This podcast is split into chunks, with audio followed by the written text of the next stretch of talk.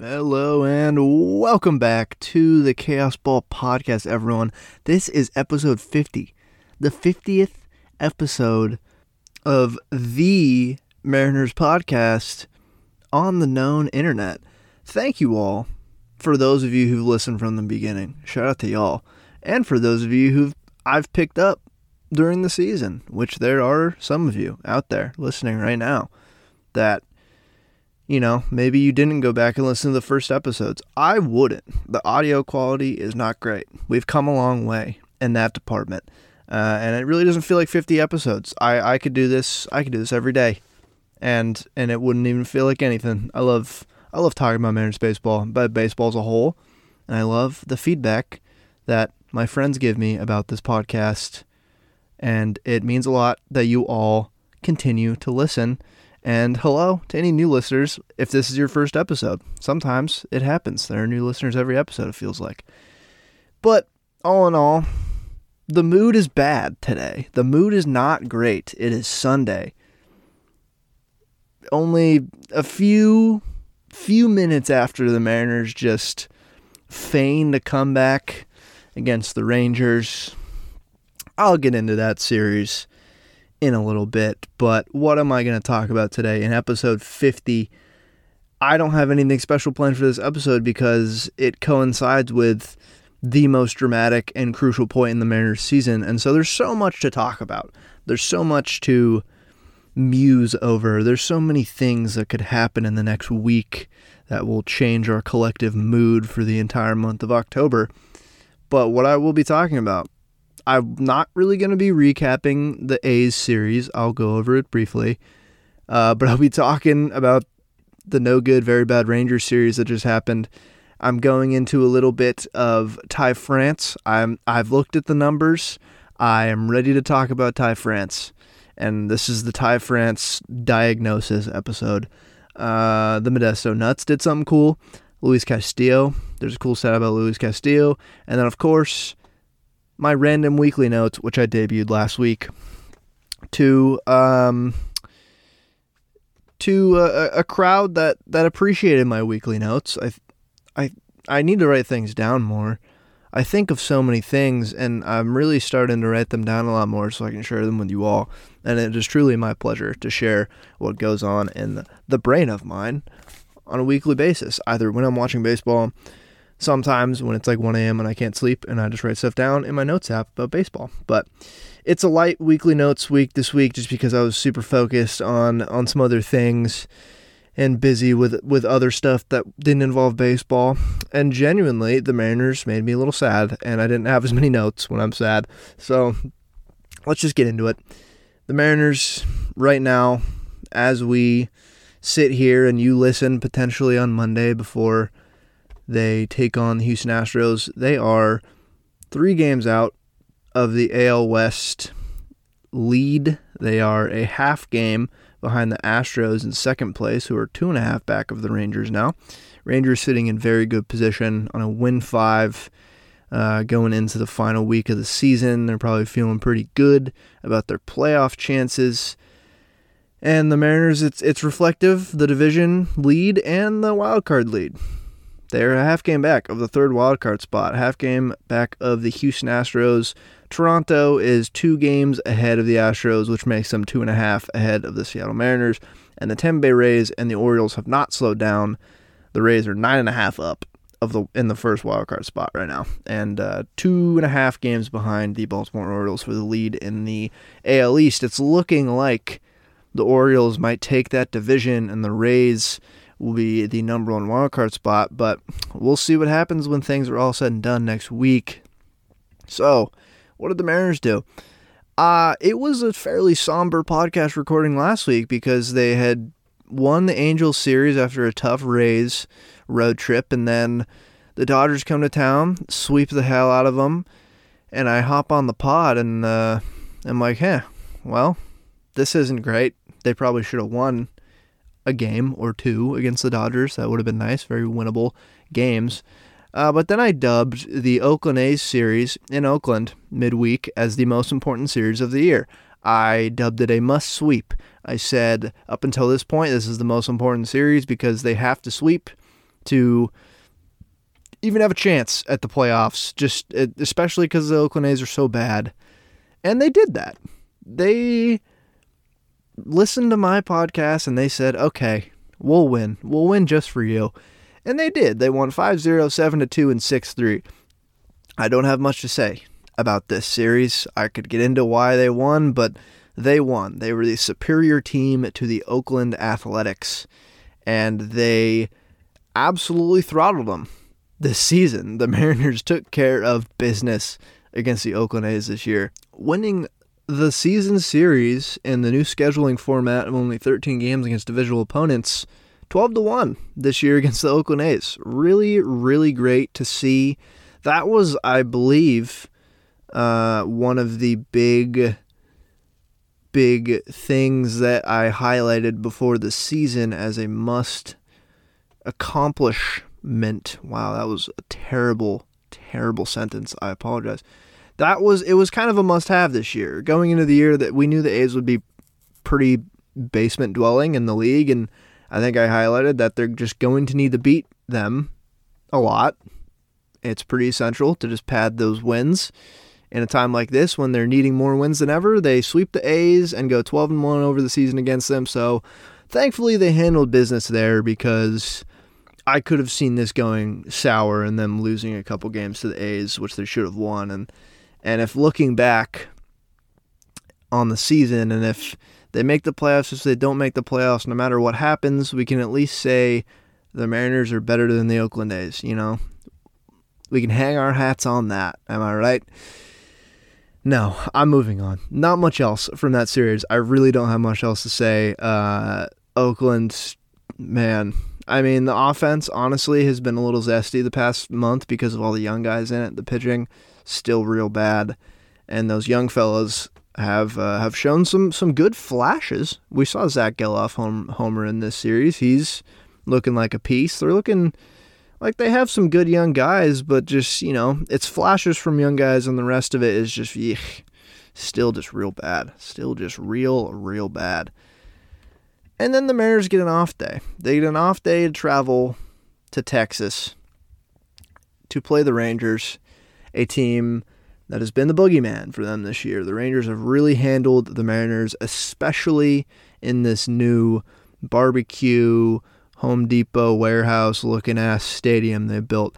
I miss the old Globe Life field. I feel like the Mariners succeeded wildly in that field, particularly because of Kyle Seager, maybe, but I just miss the I miss miss miss the old Globe Life, especially after the series we just saw one of the more unlucky series I have ever seen this year.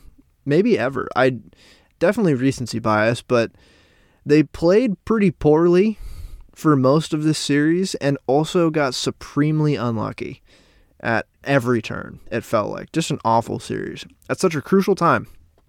At such a crucial time, they put together a stinker of a series against a divisional opponent they're vying for a playoff spot against. It, one of, like again one of the more unlucky stretches of three games I've ever seen. Like nothing was going their way.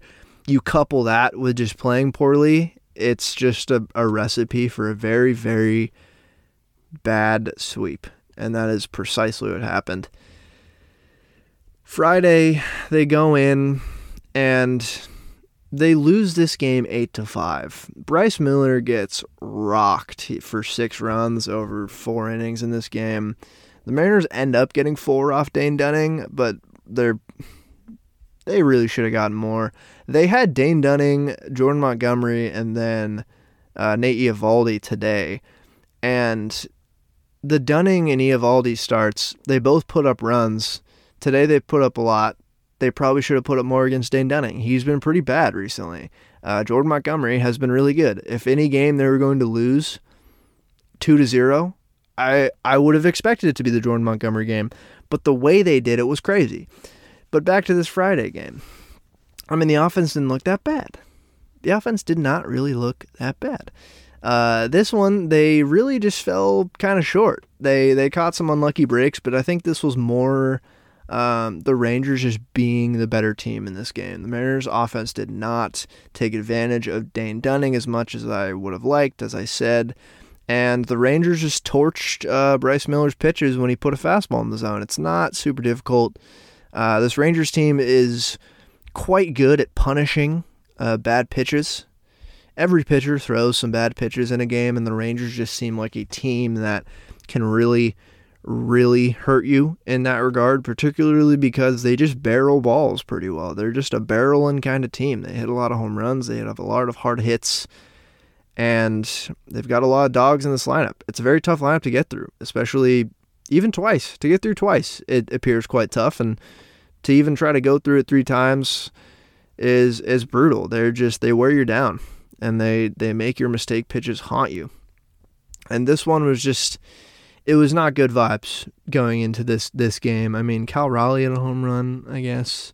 Kelenic had four walks and a hit. He had a really nice game. He's looking a lot more composed at the plate. Uh, Geno had two hits. Geno actually looked better this series than he has, uh, but unfortunately, it was just not enough after Bryce Miller and Saucedo gave up eight runs, uh, and that was kind of it that was kind of it in this game. And then we go to, game two. We go to game two on Saturday. It's Jordan Montgomery versus Logan Gilbert. It's set up to be a pitcher's duel. And you look at the box score and you say, oh, yeah, no, it was a pitcher's duel. It was two to zero. Two to zero. The Mariners have six hits, no runs. The Rangers have seven hits and no runs. And this game was preposterous. This one felt like a loss from the start. It was call it BABIP luck, call it I don't know, hit it hit it hard, put it in play, and uh, you don't get rewarded for it. Call it cursed. Call it um, this stadium in Arlington, Texas sucks eggs. I I couldn't. I watched this entire game, start to finish, and from like the onset, I knew they were going to lose. It just felt like one of those it was a it was a phantom pitcher's duel because each team the Mariners had 10 hard hits and the Rangers had 13 hard hits. I'm just I'm going to go through the savant page of this game in terms of exit velocity and run it through. Dylan Moore, 106 mile an hour double. That was a home run in 21 of 30 ballparks. Straightaway center hits the yellow tape. Three inches up, and this is probably over the fence on a home run. Tough break, brutal break. Cal Raleigh, 105 mile an hour ground out. Sure. 590 expected batting average on that one. Luis Torrens, 104 mile an hour ground ground out. 600 expected batting average on that one. Julio, 104 mile an hour double. Absolutely. Uh, hit it really hard, really far. Sure. Teoscar Hernandez, fielder's choice, fielder's choice out, 103 miles an hour off the bat, 510 expected batting average. Cal Raleigh, 101 mile an hour flyout, 610 expected batting average, home run in 16 of 30 ballparks. Really good play in center field to get that one, but that was it was the following inning after the Dylan Moore almost home run, and I think that was my mental breaking point. Uh, Teoscar Hernandez, 98 mile an hour single. Ty France, 98 mile an hour single. Ty France actually had a pretty decent series, I'll say himself. Despite not getting that many hits, he was hitting the ball pretty hard. Ty France, 97 mile an hour line out. Uh, Jose Caballero, 96 mile an hour ground out. Sam Haggerty, 96 mile an hour ground out. Geno, 96 mile an hour line out. JP Crawford, 95 mile an hour ground out. It was a game of, oh, oh, like they hit the ball, oh, and it's an out. Just backbreaker after backbreaker. And then you go down the line and you're like, what? Hmm, where did the Rangers' runs come from by chance? They also hit the ball pretty hard. They also got pretty unlucky. Nathaniel Lowe, their hardest hit ball of the game, 105.5 miles an hour, ground into a double play. Corey Seager, 105 mile an hour single.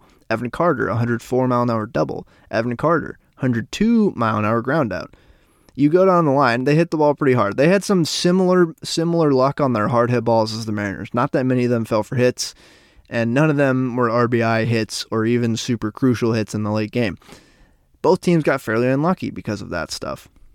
And then you look down the line. Where did the RBIs come from? Mitch Garver, 65.8 mile an hour single, and Jonah Heim, 63.2 mile an hour single. It was the second inning Mitch Garver single that dribbled down the first baseline that I knew the Mariners were going to lose that one. I don't even know if I can fault Ty France for that. He was playing away from the bag, and even a really good first baseman still probably has to dive for that one. And do they make the play every time? Probably not. That's a really tough one. If Ty France was faster, would he have knocked the ball down? Maybe. Either way, doesn't matter. Doesn't change what happened. Two super soft hit RBIs. And the, the Jonah Heim one was just a bloop single in the outfield. And bada bing, bada boom, those are your two runs, and you lose. You look at the Savant page again Rangers, two runs on seven hits with a 214 expecting batting average as a team. The Mariners, zero runs on six hits, 297 expecting batting average. It was just one of those games. The Rangers were never even in danger of losing this one. Uh, the the Mariners were not. No matter what they did, they weren't going to to win this one. They had like the Dylan Moore and Cal Raleigh outs that would have been home runs in a lot of other ballparks, particularly the Dylan Moore one, was man, it it could have been my Joker moment, that Dylan Moore one. And Dave Sims, of course, thought it was a home run. I'm not even gonna fault him for that one. That one's not on him. I could not believe this game. No one on Twitter could believe this game. There were a lot of takes thrown out. I'll boil it down to they got screwed in this game, and yet they still could have done more to win. They were hitting the ball hard. They and yet they still they had some crucial strikeouts with men on base where the Rangers with men on base were managing to put the ball in play, i.e. Mitch Garver and Jonah Heim on their bloop singles, little dribbler singles to win this game. Putting the ball in play helps in spots like that. And I feel like the Mariners have lacked situational hitting in that way this year in terms of uh, just putting the ball in play when they need to put the ball in play. Uh, it just feels like a lot of the time they can they can junk the ball up there, the pitchers and, and the Mariners hitters will just swing at it. It's just felt like there's been a general lack of both a two strike approach and situational hitting this year. And if they have slugged more than they have this year, if they were hitting a lot more home runs than they are, they're still hitting a decent amount. But I I'm not I'm not happy with the way that they approach the plate with men on base. It just seems lackluster. It seems like there isn't really a hard approach that this team has shown they kind of have the past couple years. I don't know. We saw it in the Dodgers series too where there are men on base for the Dodgers and they don't they grind out every plate appearance that team. It's part of their DNA. That team gets on base, they put in good plate appearances, they're really well coached, and they put the ball in play. And putting the ball in play is infinitely times better, obviously, than striking out. Hard hit, soft hit, bunt, it doesn't matter. Putting the ball in play is unequivocally better than a strikeout in any spot. And it just feels like the Mariners kind of lack that that instinct up there at the plate to even just like get some wood on it when there's guys on base because you never know what's going to happen. You don't know where the ball is going to go. You don't know what the fielders are going to do. There's the the air of unknown where it doesn't matter how hard it is, how hard it's hit. You put the ball in play and good things might happen. Good things might happen. This game sucked. This game was terrible. This game I I pride myself on not taking baseball results very hard because there's 162 games in a season and if you take every loss as oh man this team stinks like I'm sad now I don't know how you get through the whole season of baseball I but this one this late in the season this much on the line and the game goes like this because it's baseball and it's stupid sometimes. This one hurt. This one really hurt on a Saturday too. It's it was a good reminder that ever to everyone that baseball is dumb. Baseball is often dumb. Baseball is pretty luck based. But sometimes the great teams can make their own luck. And I mean, this Mariners team is not great. They're a good team. They're a good team, but I don't. Sometimes the baseball gods just uh, demand you lose a game. And then the game today. And then the game today happens. And Bryan Woo's on the mound, which already made me a little hesitant going in because he uh, has not had a very good time down in Texas this season. And it didn't go great. It didn't go great. He gave up six runs. He gave up four home runs, which was his. Uh, he hadn't given up more than three in a game this season so far. I can't even say he looked that terrible. Uh, he lacked a little command and was putting guys on, but his stuff was still pretty good. And really, it was like what I said earlier. It was the Rangers taking advantage of those mistake pitches. He left a couple fastballs in the zone, and Marcus Semien, Corey Seager, they took advantage of that. They were really good at doing that today because sometimes you can make mistakes. I mean, look at the Mike Montgomery. Mike Montgomery. Well, wrong Montgomery. The Jordan Montgomery start last night. He made uh, plenty of mistakes with his fastball in the zone, and our our hitters were on it, and they didn't fall for hits. And Bryan Woo makes a decent amount of mistakes in today's game with his fastball, and they're in the seats. You know, sometimes that's the difference, and they lose today and get swept. They get swept in probably what was the biggest series of the year until this point. At least they didn't fold. Say what you will about this team, but it's clear again that they don't they don't quit, you know? They were down by quite a lot of runs in this one and they came back to make it competitive they they came back and they lost nine to eight because they they made Eovaldi work. They got to the bullpen. They were putting good swings on the ball. They were putting balls in the outfield with runners on base, and they come up just short uh, because the Rangers put too many runs on the board. And you know what's funny? Julio Rodriguez hit a home run today, but oh, he hit it with his glove, and he was playing defense. If you didn't watch today's game, which if you're listening to this, I imagine you probably did or was following it to a certain capacity. Uh, but it ends up being the difference maker. Uh, Julio Rodriguez tracking back on a ball that's hit really well. He jumps to get it, bang, right off his glove over the fence. That is the type of series that it was. At the time, it was just piling on. And then you look back and it's like, oh, they came back. How many did they lose by? Oh, one run? What could have been the difference there? There's you can point to a lot of differences obviously. They could have, I mean, there were a lot of offensive things that they didn't take advantage of despite getting eight runs. But you look back and it's like, well, the the difference was a solo was a home run. Was one run. And it was a home run that Julio Rodriguez had in his glove and it bounced out over the wall. That's just how this whole series went. That was emblematic of the weekend. And regardless of, of how well they played, I don't think they were going to come out on top this series. It just felt like they were going to lose. The it's felt like that against the Rangers this year. Every game has just felt like they are more talented, uh, and they, they are maybe. I mean, their their offense is at least, and it showed that sometimes best offense can can zap good pitching. It was unfortunate how this lined up with pitching staff, though. I mean, you had Logan going, which was good, but you had Bryce Miller and Bryan Woo both in Texas. And that going into it, going into the series was like, oh, that's a little risky. And they both give up a fair amount of runs. And you lose both the games they start. Uh, just didn't quite line up correctly, unfortunately. Uh, you get you get your your boys versus the Astros though, which is good. You get Kirby and Luis at least to start that series. But it's quite deflating seeing what happened this week. And it is even worse because it puts the Rangers in such a good position. And considering how poor they've played against the Rangers this year, and they have four more games against them, it's just there's a lot of reasons to be filled with dread right now. And I'm not.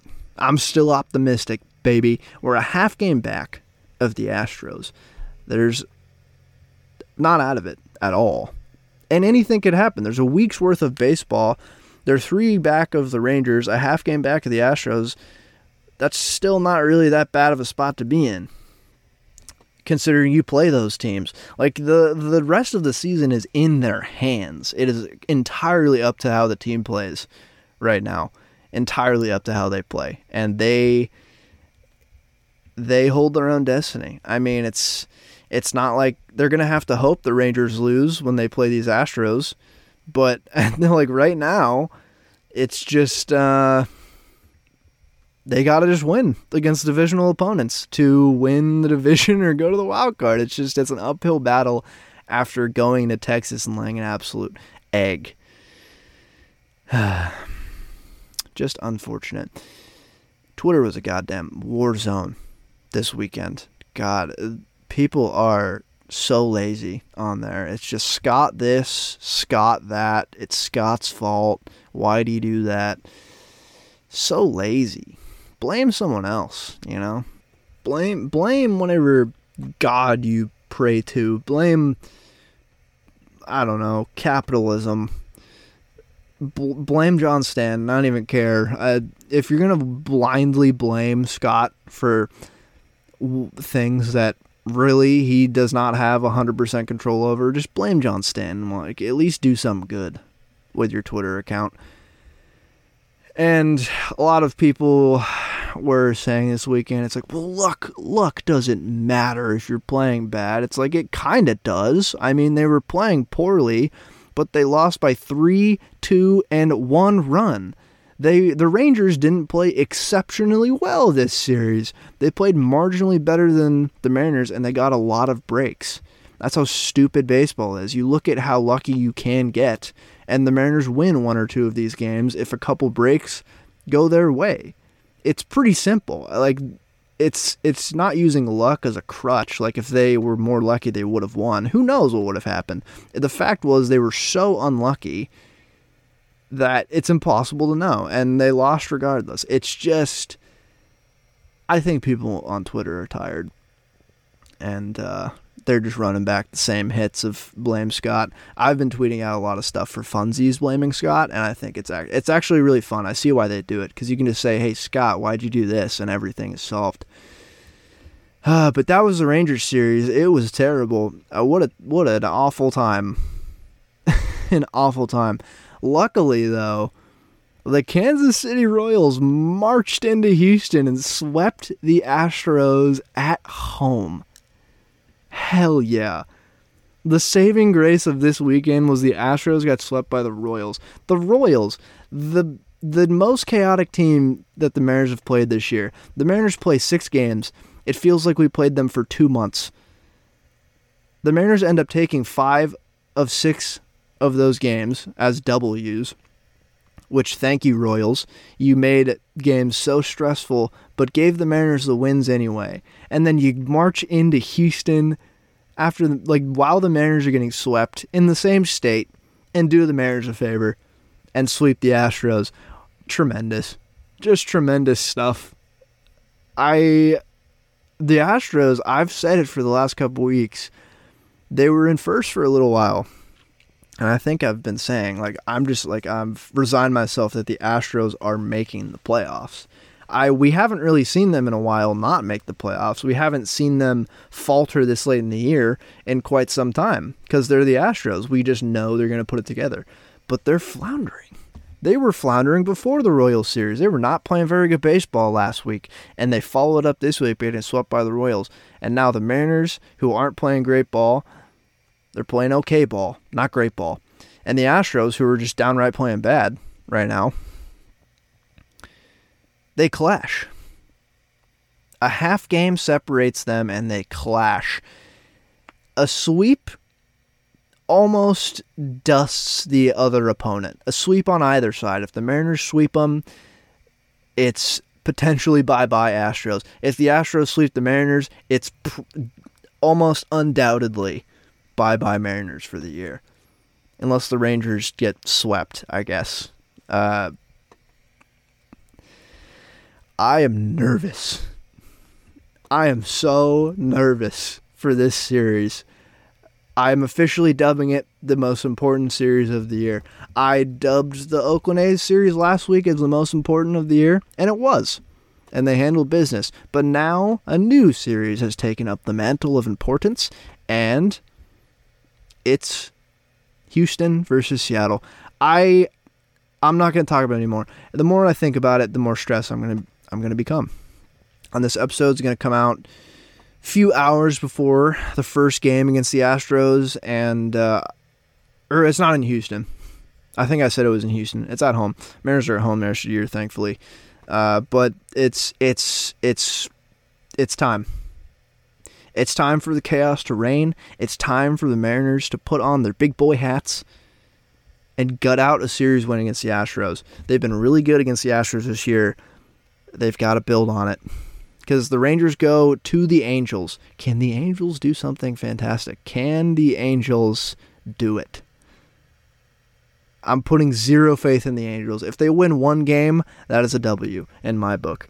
Uh, but that is what's been going on with the Mariners. You know what's going on. I'm not going to talk any more about the Rangers. I'm not going to talk about the Astros anymore.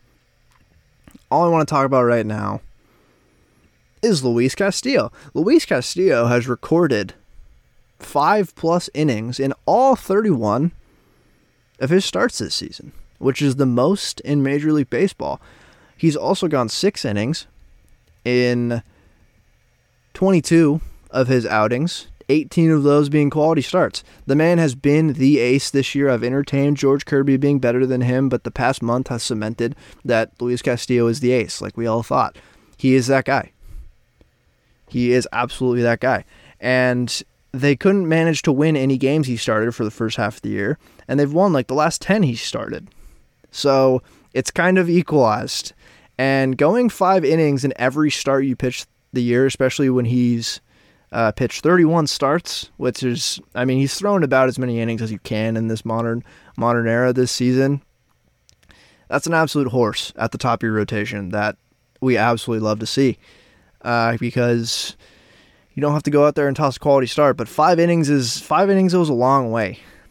Uh, it's crazy to think that is nothing for a starter, like even like 15 years ago.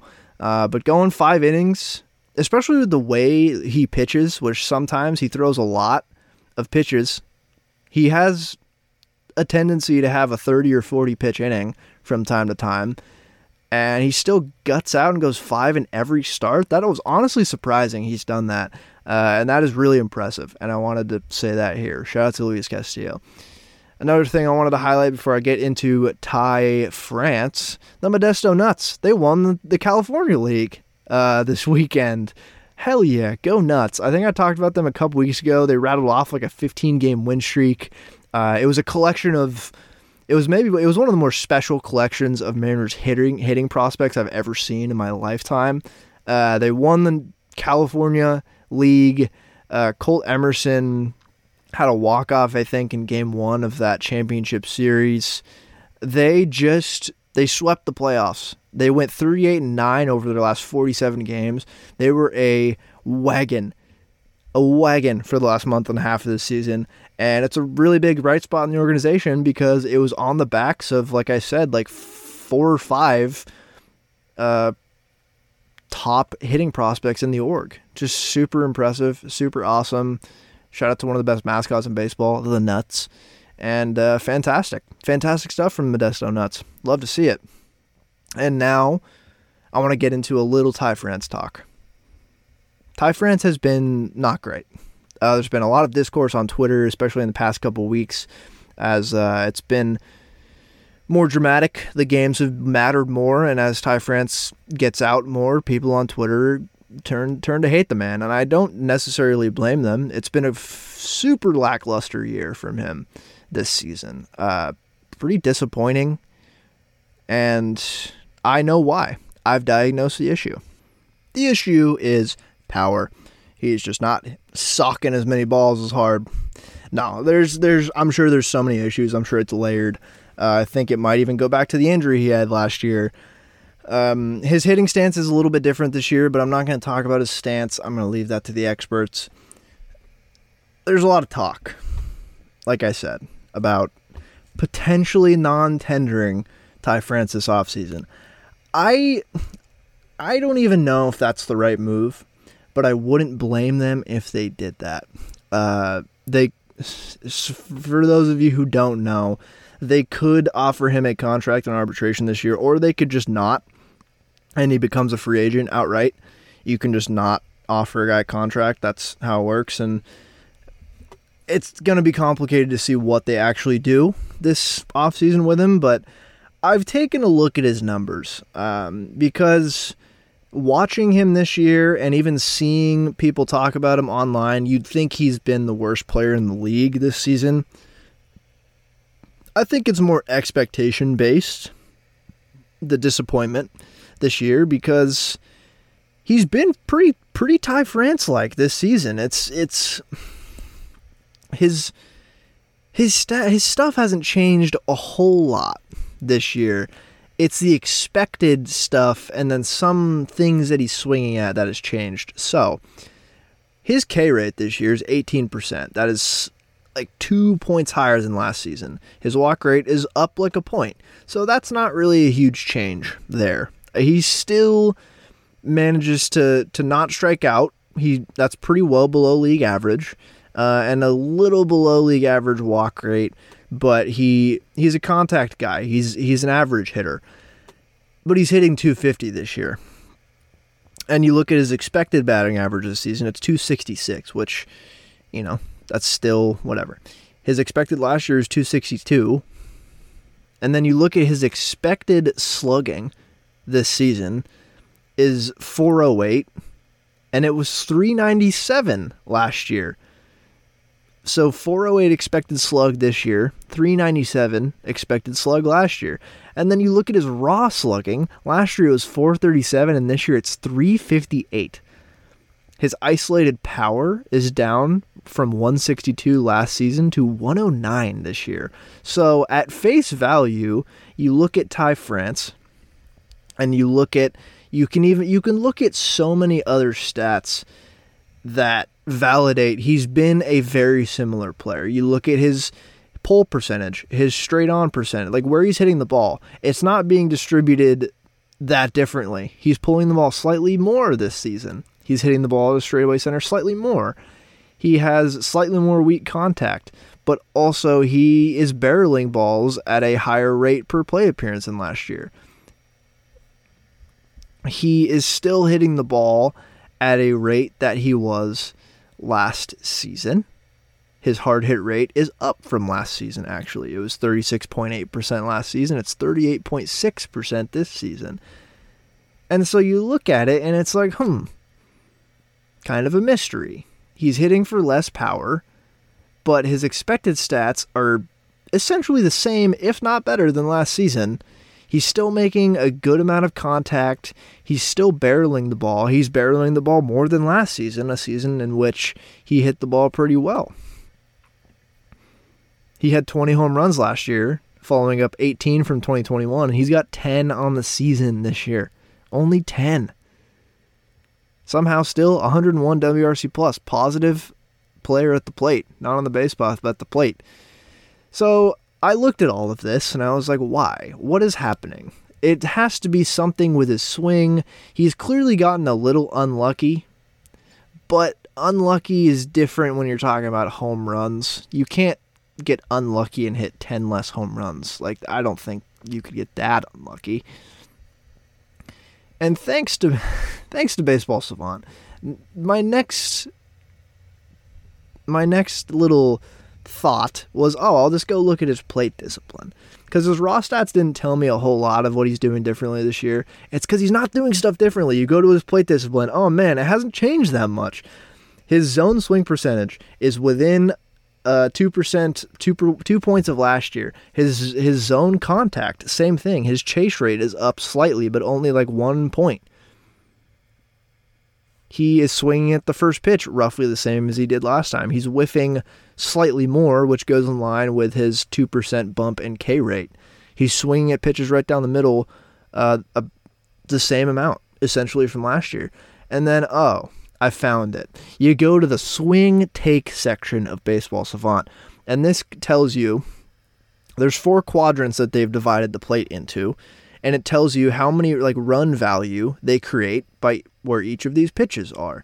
So the four quadrants are the heart, the shadow, the chase, and the waste. So the heart is just a square kind of right in the middle of the strike zone. The shadow is everything it's kind of the edges of the strike zone and the edges of just outside the strike zone. So pitches on the fringe, that's the shadow region. The chase region is a is a couple inches out from that, and then the waste region is a couple inches out from that. So those are super non-competitive pitches. On waste pitches this year, he's generated 12 run value from that, 12 runs. His chase region this year, 15 run value. So he's laying off the pitches he's supposed to be laying off and then you go to the heart and the shadow. The shadow region, again, this is the fringes of the strike zone and just outside of the strike zone. Minus 24 runs this year from the shadow region of pitches. It was minus six last season, which tells me he is swinging at more pitches in that region and not making good contact. He's striking out more on those pitches. Maybe he's not swinging as much at those pitches, but he's his edge swing rate is slightly higher. So if anything, he's swinging at more pitches in that range. The biggest difference, I think, is the heart section of this uh, statistic. You look at it, and again, this is pitches in a square quadrant that's kind of right in the center, in the heart of the plate. It's a decent area of the strike zone. Minus eight runs on pitches in that area of the strike zone this year. That is the biggest difference for me. Last year it was one run value, and two years ago it was 12 in the heart of the plate. And I think that tells me why he hasn't been hitting as many home runs. I think he's just doing so much less with pitches in the center of the plate this year. Because I've never, we, Ty France is not one to take a high and outside pitch to the opposite field for a home run. He's not really one to dig out a pitch at his shins for a home run like Julio can do. He's a guy who's punished predominantly bad breaking balls in the middle of the plate for home runs. He just simply has not done that this year, and this stat tells me that. And I think that's where a lot of this runs. So I think he's been unlucky, but I also just think he's just not doing much with pitches in the middle of the plate, which is bad. As a hitter, you want to at least do really big damage on those pitches. And Savant is amazing. Baseball Savant's fantastic. Because you go into this stat more, and they have a lovely visual for me. And his swing percentage on those pitches is 78%. It's 5% more than league average. And that is, I mean, it's he swings at more pitches than the average major league player, so that makes sense. It's that those have manifested into negative 24 swinging runs. So he's he, it's not that he's not identifying good pitches to swing at. I think his eye and his plate discipline are perfectly fine. I think they're still better than the average hitter. But negative 24 swinging runs from pitches in the heart of the plate is so bad.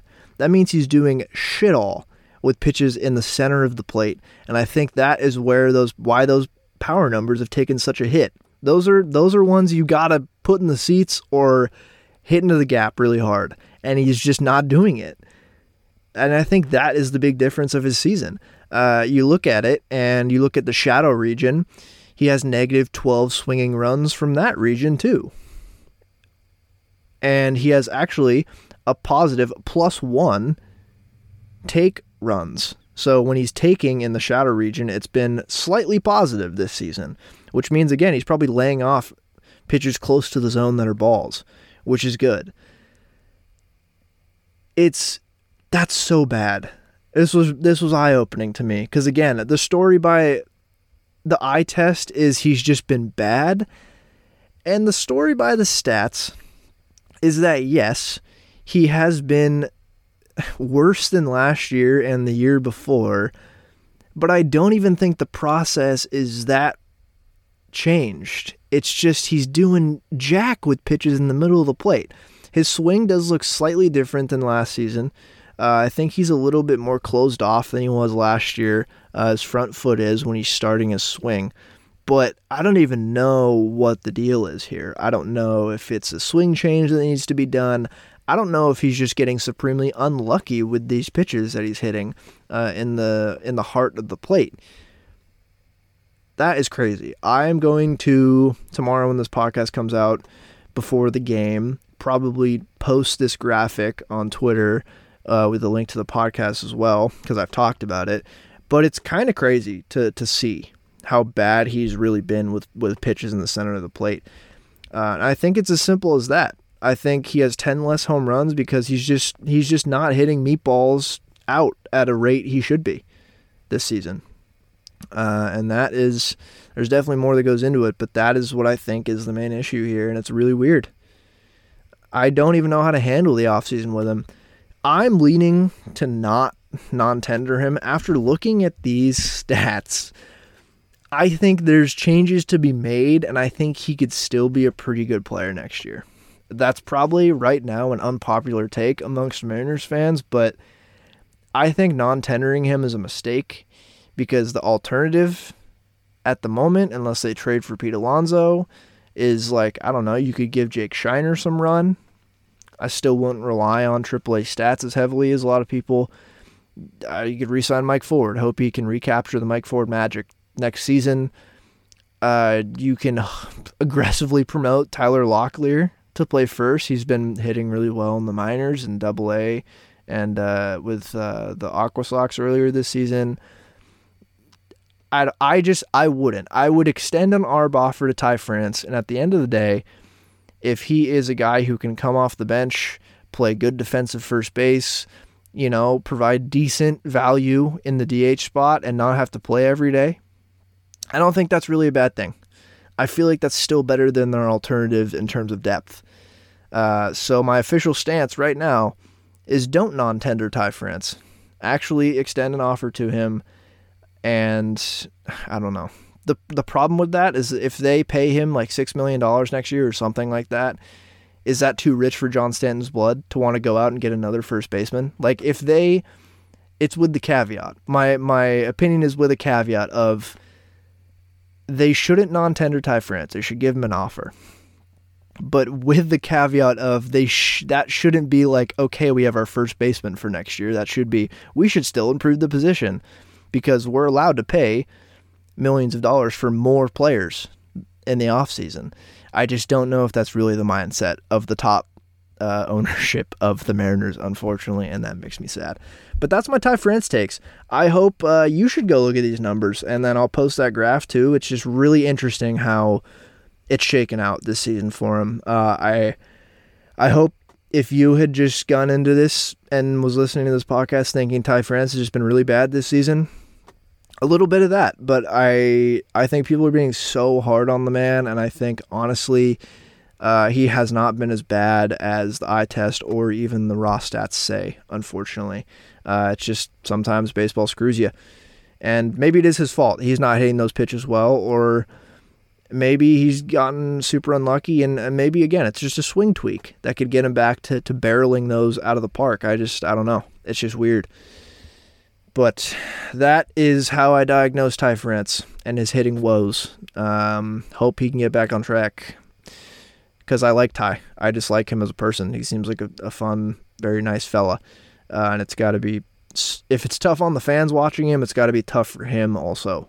Especially if he knows that he's not hitting pitches in the middle of the zone well, which I'm sure he knows that. I'm sure the organization knows that. That's really tough. Uh, but that's it. That's what I have to say about Ty France. And before we run really long, my random weekly notes. They're short this week. Um, the first one is Cal Raleigh photo shoot at Dick's. And then that led me to whole team photo shoot at Dick's. And that led me to a Mariners calendar, but all the photos are of individual players for each of the 12 months, all shot at Dick's Burgers. Uh, this was inspired by uh, UW football. Shout out to UW football, absolute wagon of an offense this season, of a team this season, maybe the best team in the country. Uh, they had a little photo shoot of some of the offense, I think, at Dick's, and it was awesome. It looked sick. Uh, and I guess I guess if you're if you're listening to this and you don't know what Dick's Burgers is, I, I don't know how to help you. I feel like if you're listening to this, you know what Dick's Burgers is. So look it up if you don't. I guess Seattle staple. Uh, but the whole team should do a photo shoot at Dick's.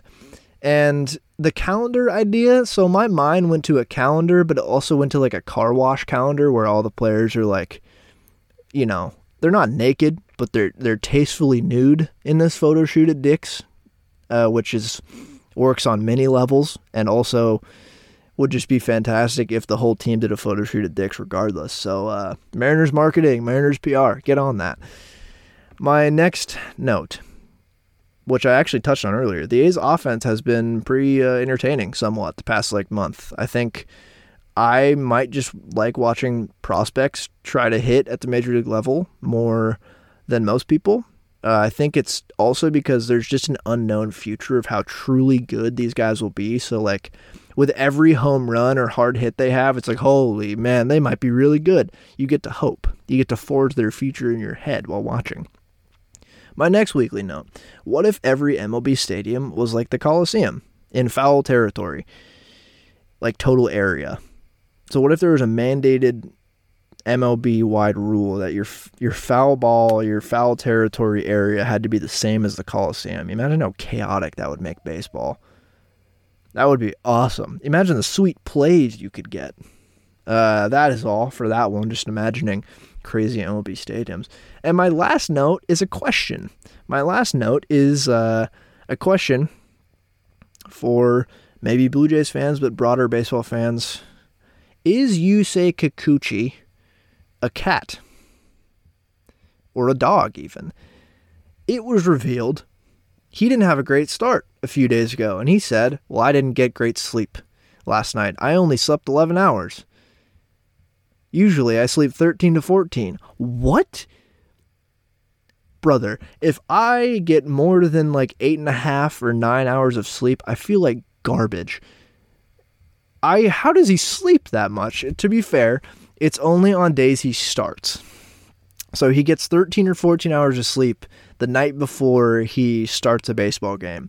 And that's not really one of the weirdest pitcher things out there because pitchers are so weird.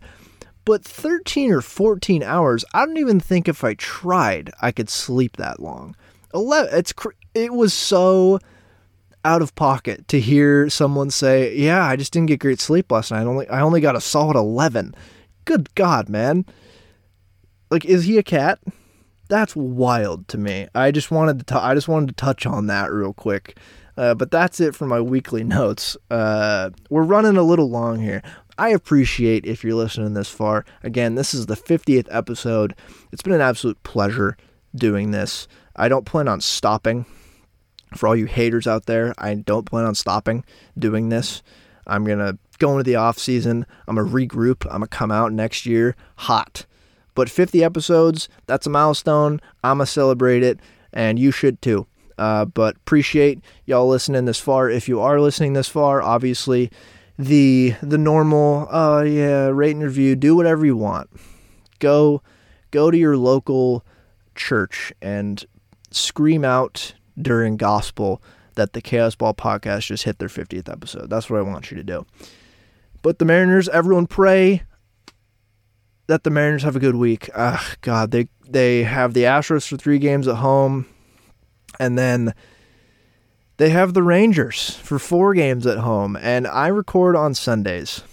And they have their final game of the season, I believe, on a Monday. Let me just double check that so I'm not making an ass of myself here. Their final game of the season. Oh no, it's on a Sunday. Okay. So their final game of the season is on a Sunday. I will be recording after that game no matter what happens. So tune in next week for a oh my god, the range of emotions that could be shown in that episode is wild. It's it's broad, uh, but I'm recording no matter what happens. So let's hope it's a happy episode next week. But but with that, I'll leave you with uh, hope you have a good rest of your week, and of course, for hopefully not the last time this season, go Mariners.